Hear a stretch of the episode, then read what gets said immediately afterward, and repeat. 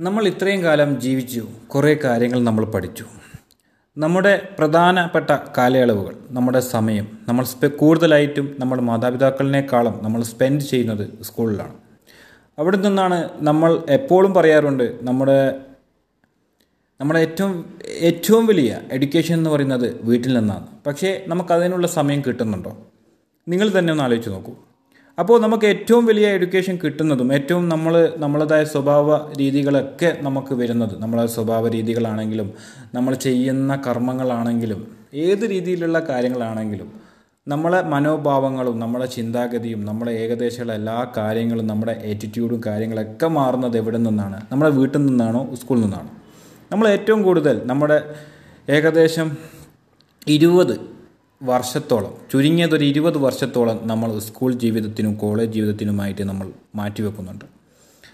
അത് തന്നെ നമ്മൾ പഠിക്കുന്ന കാര്യങ്ങൾ എല്ലാം നമുക്ക് ആവശ്യമുള്ളത് തന്നെയാണോ നമ്മൾ പഠിക്കുന്നത്? ഏകദേശമുള്ളൊരു നോളജ് നമുക്ക് അവിടെ നിന്ന് കിട്ടുന്നുണ്ട് അല്ലാതെ നമ്മൾ ജോലിക്ക് പോകുമ്പോഴോ അല്ലെങ്കിൽ മറ്റുള്ളവയായിട്ടോ നമുക്ക് എന്താണ് അതിൽ നിന്ന് ലഭിക്കുന്നത്? സത്യം പറയുകയാണെങ്കിൽ ഈ ഫിനാൻഷ്യൽ മാനേജ്മെന്റും നമുക്കൊരു പ്രശ്നം വന്നു വന്നു കഴിഞ്ഞാൽ അതിനെങ്ങനെ തരണം ചെയ്യണമെന്നുള്ള ഇങ്ങനെയുള്ള പല കാര്യങ്ങളും അവിടെ നിന്ന് നമുക്ക് പഠിക്കാൻ സാധിക്കുന്നില്ല. ശരിയല്ലേ? എന്നാൽ കൂടെ നമ്മൾ മനസ്സിലാക്കേണ്ട ചില കാര്യങ്ങളുണ്ട്. നമുക്ക് ഏറ്റവും കൂടുതൽ നമ്മളെ നമ്മളെ നമ്മളെ തന്നെ മനസ്സിലാക്കാൻ പറ്റുന്ന ഒരു സ്റ്റേജ് തന്നെയാണ് സ്കൂൾ ജീവിതം.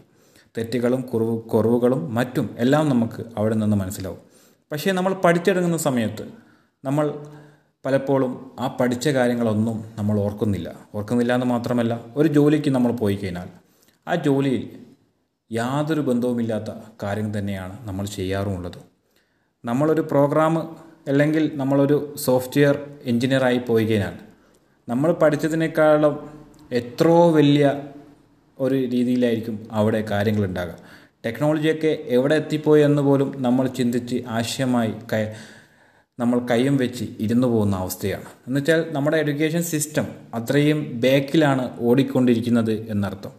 ഞാനൊന്ന് പറയട്ടെ. ചില വ്യക്തികളോട് സംസാരിച്ചപ്പോൾ പുറത്ത് ജോലി ചെയ്യുന്നതും പുറത്ത് നല്ല രീതിയിൽ കഴിയുന്നതുമായിട്ടുള്ള പല വ്യക്തികളോട് സംസാരിച്ചപ്പോൾ ഞാൻ അറിഞ്ഞത് ഇന്ത്യ എന്ന് പറയുന്നത് പത്ത് വർഷം പിറകിലാണ്. എഡ്യൂക്കേഷൻ. പഠനമെന്ന് പറയുന്നത് അറിവും ആ അറിവിലൂടെ നമുക്ക് നേടേണ്ടത് നമ്മുടെ ജീവിതത്തിൽ നമുക്ക് വിജയിക്കാനുള്ള പയതുകളെ അടുക്കാൻ വേണ്ടിയിട്ടല്ല. ആ വിജയിക്കാനുള്ള എല്ലാ പയതുകളും അടിച്ചുകൊണ്ട് നമ്മളെ നമുക്കെന്ത് വേണം? ആ ഒരു വെളിച്ചത്തെ കാണിച്ചു തരാൻ വേണ്ടിയിട്ടാണ്.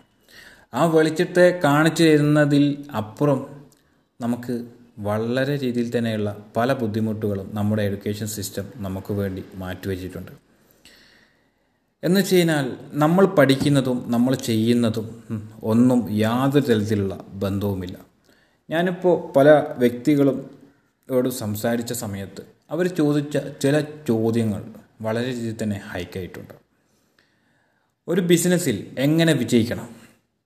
ഫിനാൻസ് ഫിനാൻസ് എങ്ങനെ നമുക്ക് മാനേജ് ചെയ്യാം? ഒരു ബിസിനസ് തുടങ്ങിക്കഴിഞ്ഞാൽ എങ്ങനെ നമുക്ക് വിജയിക്കാം? ഒരു പ്രശ്നം വന്നു കഴിഞ്ഞാൽ എങ്ങനെ നമുക്ക് സൊല്യൂഷൻ കാണാം?